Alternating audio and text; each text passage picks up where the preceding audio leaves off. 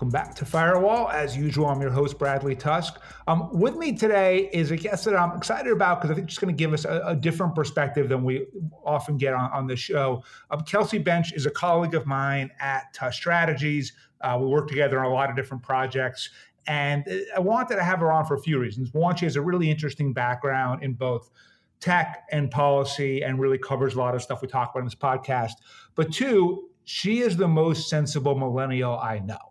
Um, and, and, what I wanted to do was get a millennial on and ask a lot of questions about how their generation sees things, or at least how she sees them. Um, and, and, because we talk a lot about the future and policy and everything else, but we don't really talk to the people who actually it will impact the most. And so, Kelsey, thank you for joining us. Thank you so much for having me. And I really, I deeply appreciate that description as being a sensible millennial. I like that. Yeah, we had, we had a whole secret competition and you won. So fantastic. um, so just just quickly for the audience, just run through both what you do at Tusk and then kind of what you did before that. Yeah, absolutely. So I'm a senior vice president at Tusk, which means that I run campaigns for clients. Um, range from real huge variety of sectors, doing some in kind of um, biotech and, and health sectors to some of the big retail giants, and you know really running the gamut on issues. Um, but what we do is run complex campaigns to solve really difficult issues for them, and um, I do a lot of work in terms of setting political strategy, policy strategy, as well as communication strategy. So that is what I'm doing at Tusk. Uh, prior to joining Tusk, I actually started my career in advocacy communications, working for a few nonprofits, but then kind of moved into the more political landscape. I worked uh, immediately before joining Tusk for five years for BMW, uh, doing federal government affairs for them, working primarily on trade issues, but uh, tech, uh, tax, anything else that um, impacted the company. So my my background is is really kind of a mix of policy and communications, but also a sprinkling of uh, Europe, which is something that has been really important to me my entire professional and academic career. Uh, I studied German and communications at the University of Michigan, um, and then I also did a master's. You speak German, right? I do speak German. Yeah, it's a you little. Answer that in German. I, I, I know how to say no in German nein. I'm not even sure how do you say yes in German. Yeah. Yeah. Okay. Yeah. it's pretty intuitive, honestly um, yeah, and I ended up getting a master's degree at, at Georgetown in the School of uh, Foreign Service, which was really focused on uh, Europe and, and European international relations with a, a, specialty in Germany. And that was really what, what got me interested in kind of moving towards my, my career towards Europe and, and got me connected with BMW. So um, that is that's the background. Well, that's a hell of a background. So look, let's start broad and then we'll kind of dig in on specifics, which is okay, so you are in your early 30s. Uh, you've got most of your life way ahead of you. Uh, we live in a world that's both uh, really promising in some ways and really scary in others. Let's start on the positive. What are you excited about for the future, whether it's kind of personally or just how you think the world's going to evolve in ways that, that you think are good? I'm really excited about a lot of the tough conversations that I think we're having culturally, societally for the first time. I think we're we're grappling with some really big, difficult issues in a meaningful way that I think is going to um, push us towards positive change. And I know that's a really, really broad answer, but specific examples i think are just the conversations we're having around mental health and mental wellness the conversations we're having around race and equality and equity you know uh, gender equity. And and i think people are becoming uh, a bit more comfortable with having the difficult conversations. And that is only going to serve to push us in a direction that is going to be better for everyone. How much social media do you use personally more than I would like to admit. I think I primarily am on uh, Instagram and Twitter. Those are my two my two vices. And, and do you see a, well? One, do you view them generally as positive societal forces or negative? Um, it's funny you just asked me how to say yes and no in German because one of my favorite German words is Jein, which is a mix of yes and no, and I feel like that is going to be my answer for a lot of these questions. It's you know I love the connection that we are able to generate. And there are so many people from different areas of my life that I'm able to maintain that connection with because of social media. And that feels really special. You know, I love that I can I can tap into those those networks that otherwise would have required a, a whole different set of engagement for me to maintain but it is really damaging and it's really hard. I mean, I don't need to tell you how, how hard it is to start your day on Twitter and just read all of the terrible things that are happening and then go be a functioning person out in the world. So I think there are ways to use it that are healthy and there are ways to use it that are not. So, in, in terms of future technologies, let, let, me throw a few at you, and you tell me one, you know, how real or not you think they are, and two, like how excited you are in terms of their application to, to your life. Yeah. So let's start in the world that you came from. So, self-driving cars. I think it's an incredibly exciting possibility. I, you know, don't want to sound too skeptical. Like we, there was all of this talk about self-driving cars by 2020, and obviously we've blown past that, and we're not there yet. So I think that um, it is going to be a reality at some point. Obviously, there's a long way to go, um, but I think it, it's awesome. I I don't drive in New York City. I I don't generally like driving periods. The idea of being able to get from place a to place b without having to actually steer a car sounds pretty darn nice to me. All right so how, about flying cars or for those from the know you know e- evtol um, i don't know if i'm going to see that in my lifetime. Okay so you but there are something like hugo's like 86 startups working on some version of electronic you know uh, you know takeoff and landing vertical takeoff and landing um, you, you, don't think that that happens in the next let's let's let's let's get you to 100 so roughly 70 years?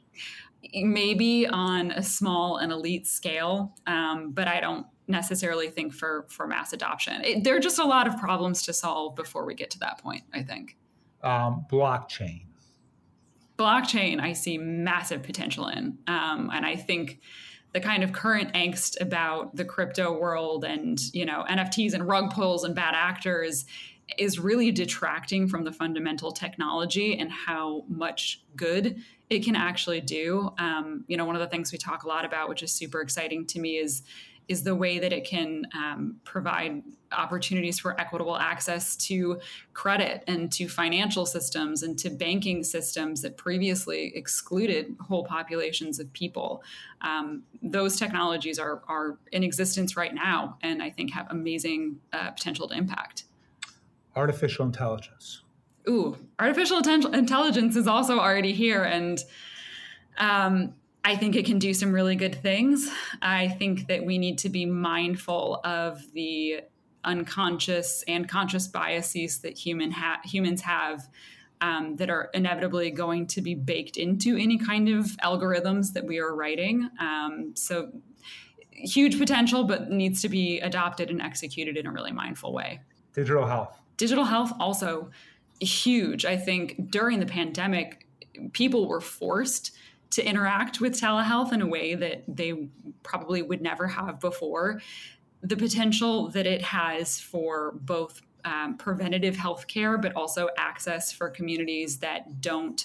Um, you know, have physical access to to healthcare spaces, rural communities, places where it's really difficult to get to hospitals and ask a doctor your question it's got huge potential. Um, obviously, it needs to go hand in hand with ensuring you know broadband is available to people in those places, and that there are you know technological adoption and and and things of that nature to ensure that you know older populations aren't being left behind. But for those who have a hard time accessing traditional healthcare systems, massive potential. Uh, a complete conversion to to renewable energy in the next twenty years next 20 feels overly optimistic. In the US, so let's call it 2050. Let's make it 28 years. Yeah. I still feel like that feels overly optimistic just given our reliance just given our reliance on non-renewable fuel sources and also the just political and social um, aspects of loyalty to fossil fuels it's a complicated situation in the US, but I mean, I think I, the global situation currently is pushing us in some interesting directions in terms of um, you know where we source our energy and, and, how we think about it and how we consume it. So i'm optimistic we're moving in the right direction. I just think that you know 2020 years is, is optimistic. yeah, right. fair enough. Let me drill down a, a little more energy then which is um, you know, nuclear i think most experts would say it really needs to be a big part of the solution to, to getting to all renewable. Um, but sort of culturally, politically, there's obviously a lot of latent fear about it. Um, I'm making you now the voice of your generation. Do millennials afraid of nuclear, or do they just feel like, of course, we should do it? I think American millennials are less afraid of it. You know, we I'm trying to think of like the cultural the cultural um, moments that really like solidified the fear around nuclear in our in our minds. And Chernobyl happened when I was you know not old enough to care.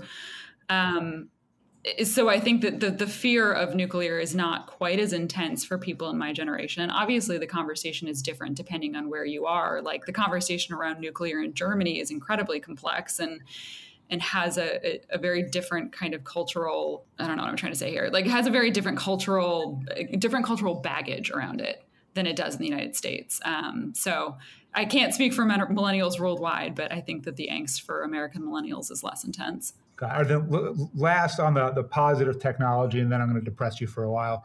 Um, things like carbon capture and the ability, whether or not we've converted to renewables fully, but just the ability of technology to ultimately solve many of the same problems that we created because of technology in climate change.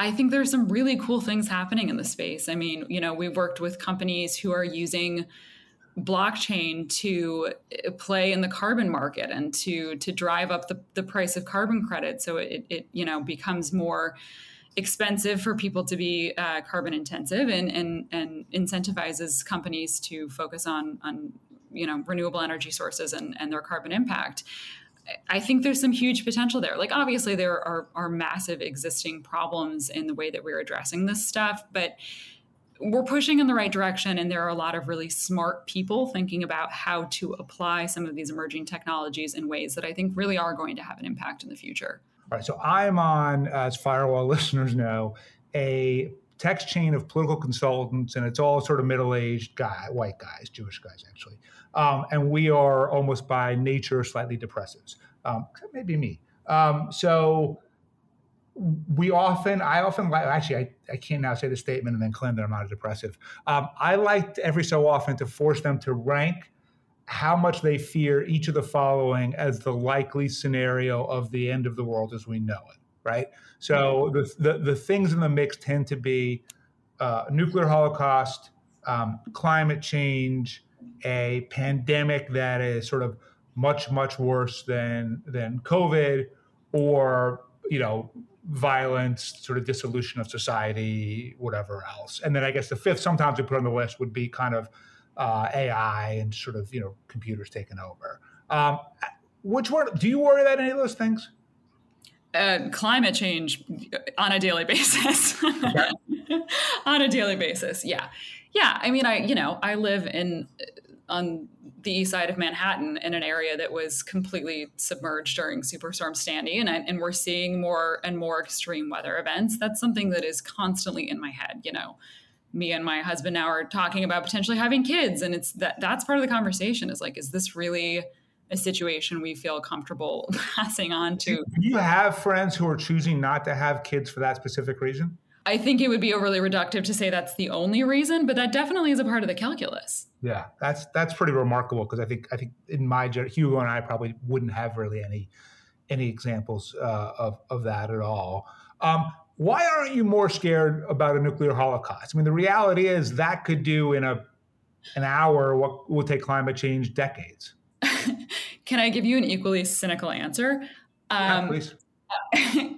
you know, during the beginning of Russia's invasion of Ukraine and and you know when things were were looking really dicey and people had their fingers hovering over you know the launch buttons the joke that my friends and I kept making was like well we don't really want to live in a world post nuclear holocaust. So if we're in New York City and it gets wiped off the map like that is maybe best case scenario. Like I think I think I think at that point you know we're all kind of we're all kind of done and that maybe is not the worst or at least the, the most prolonged way to go. I think climate change is scarier because it is so uh, slow and it's in many ways imperceptible. And um, something like a nuclear holocaust, like that, that gets people moving. That gets people to change yeah. really quickly. Whereas like climate change is pretty easy to ignore for most people. Well, right. I mean, that's some reasons why maybe I worry less about death via nuclear holocaust compared to sort of the impact of climate change, which is if you accept that basically everyone acts in their self interest all of the time, which is probably how we generally should act big picture, um, no one really wants to die, you know, in a nuclear war right? So as a result, despite all the saber rattling, it doesn't actually ever happen. Um, now there's the risk of a you know Kim Jong Un or someone, but but overall, um, it doesn't line the war or nuclear war itself doesn't line up with human incentives and benefit. Whereas on climate change, big picture, long term, it's incredibly destructive to all of us. But short picture, people want the new car, they want air conditioning, they want whatever it is um, and by the way, especially people like in China and India who aren't even in the middle class right now, just want to join it. It's hard to blame them for wanting the stuff that we just have had in our lives for you know for decades. So um, yeah, that that to me is sort of it. Do you worry at all about like AI and and the computers taking over and symbiosis and all that kind of stuff? You know, I'm more worried about what I mentioned when you asked about AI, which is just an over reliance, I think, on on AI to make important decisions when inherently I think it's it's biased towards the people that design it. I feel that way about all technology. It's going to be biased towards the perspective of the people that create it and so long as you know big tech and algorithms and the people playing in this space tend to be primarily you know white men which you know no knocks against white men but but there needs to be more diversity in those spaces if if yeah. um, ai is going to evolve in an, in an, inclusive way yeah that was that was i don't know how much attention paid to it but the bill that we passed on the new york city council last mm-hmm. year was specifically around kind of requiring more diversity in ai and we actually had a guest recently who didn't wasn't aware that we were the ones that passed the bill and was going off on how terrible it was, uh, but he was a white guy. Um, so, all right, I'm going to make you ruler of the world now, and I'm going to give you three changes you can make. Not like all nukes or all you know uh, greenhouse gases disappear, but three public policy changes you can make, and they can be U.S. specific or global. Um, but they're around kind of addressing the concerns uh, of your generation, what would they be? I think I can speak most authoritatively from a, a, U.S. political perspective. I always say that my first magic wand ask would be um, campaign finance reform, which I know is maybe shooting myself in the foot a little bit as somebody who uses, you know, corporate donations as a, as a political tool. But but I think that um, you know, Citizens United has done some really terrible things for our political system, and mm-hmm. taking the the massive corporate dollars out of politics would do a world of good for just getting new viewpoints into to Congress. So that would be that would be a big one. Okay. Um, I would also think about term limits. Uh, that's another big one. And I don't, you know, think that they would have to be short term limits, but I think there needs to be more turnover in Congress. And I say this as somebody who obviously is a millennial and is starting to see some really interesting millennial representation in Congress. But you know, even as somebody who really is tapped into and cares about the the Gen Z ethos and it's going to be a long time before those voices have the ability to get into congress just because it's you know the incumbent always has the advantage people are really entrenched so term limits could do a world of good and sure. just uh, pushing our legislative priorities in a in a more representative direction um, you got one more oh geez that's tough. I'm like, those are my two big ones. Those would take care of. All right, let's let's move on the conversation, and then if, if it pops back into your head, just just just jump back. Well, you know what? Actually, I will because this is also relevant to the work we do.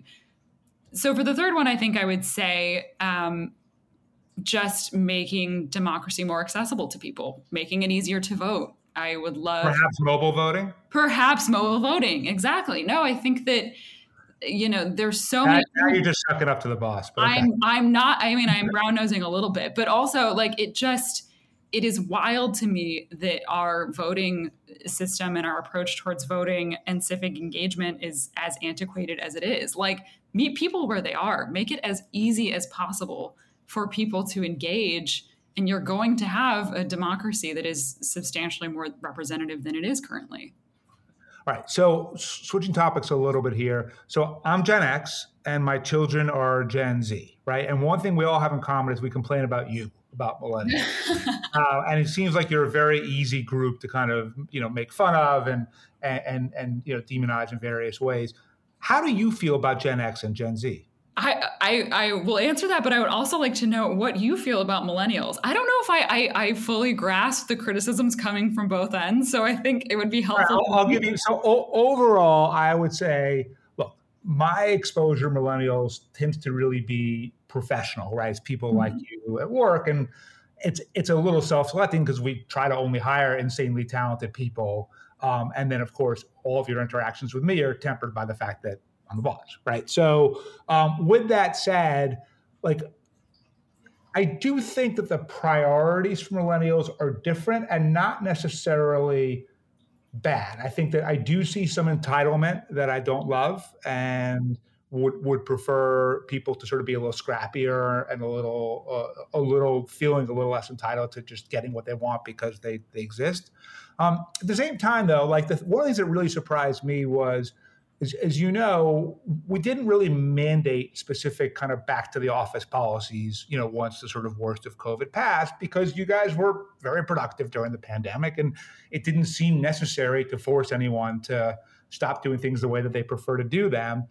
I kind of assume, though, that because the people who are in the office on a regular basis are tend to be the older people who are also the people in charge, that there would be more millennials coming in purely out of ambition by the notion of um, I want the people in charge to see how dedicated I am. I want uh, this is a chance to have more access to them because there are few people around.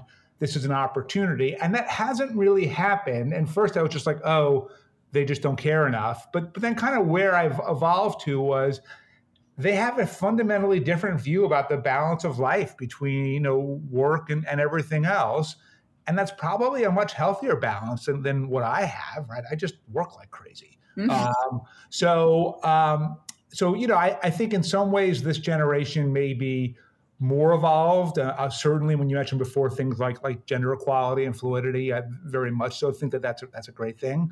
Um, at the same time, yeah, there's a little bit of of entitlement, although I suspect every generation feels that about the generation directly below them. I was just going to say so many of the things you just said I have been reflected in conversations between me and my peers about Gen Z. I think everybody thinks the next generation coming in is is lazy and entitled. and I don't I mean I don't necessarily think that about Gen Z writ large. I, I, I think Gen Z actually is is doing some really awesome and exciting things and I draw a lot of inspiration from the kind of ethos of Gen Z. But um but no, I, I do think that there is definitely a, a priority shift for us and it i think millennials are dealing with the kind of ramifications of a lot of decisions that were made by previous generations. And you know i think gen x is, is in the same position in a lot of ways too. But you think about things like student loan debt and the fact that we're all you know i'm, I'm in my mid 30s now and we're all dealing with these big questions of like can i have kids? Can i afford a home?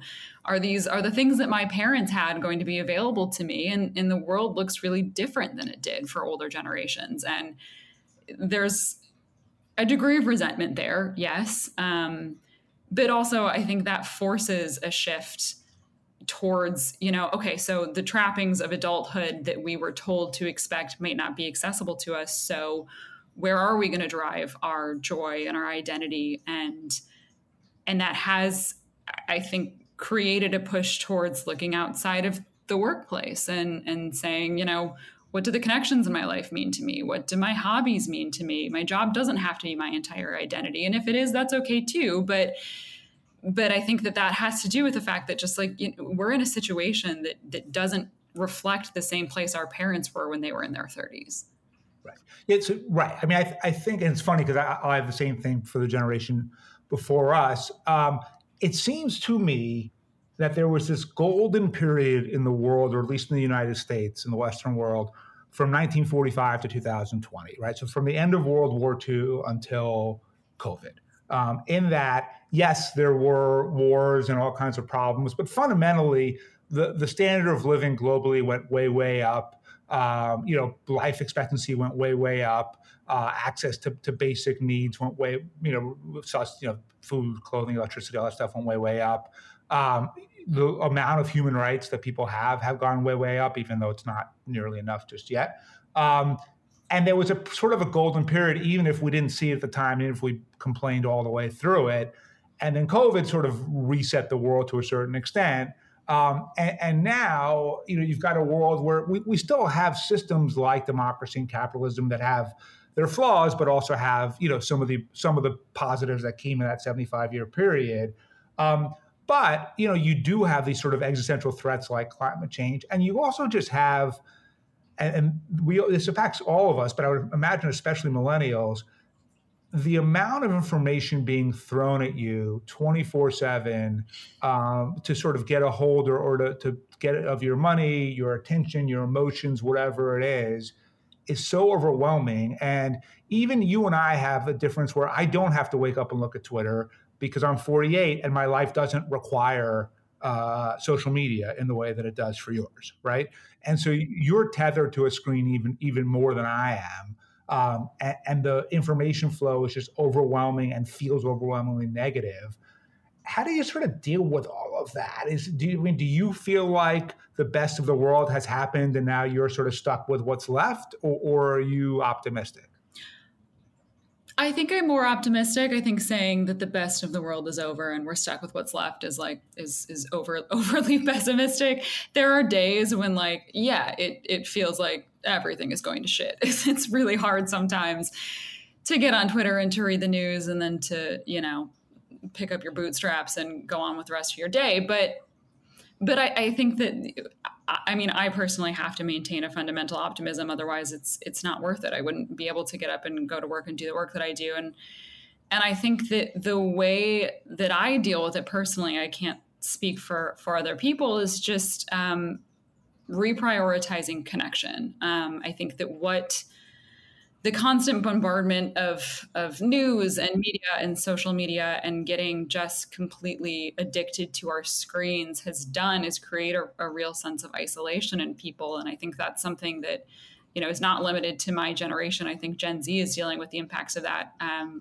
maybe even more intensely because of the way that the, the pandemic affected schooling and their ability to to see each other in real life. But I think that what and, and a lot of them are teenagers, so just hormonally they're right, totally. It's just a tough. It's just a really tough time. But I think that the best way to combat that feeling of pessimism and anxiety is to just reprioritize connection and and you know seeing people face to face and and that's why I do come into the office. It's it's funny like I I the strategic idea of like having access to to people has occurred to me but it also just makes me feel like a human going in and seeing people and having conversations. And you know that that is really important. It brings me kind of back to a, a healthy baseline. Right, and the last question i want to do kind of as hugo likes to say a, a hard pivot and it directly reflects a conversation that i just had with my daughter an hour ago um, which is both of my kids especially abby um, it really doesn't like she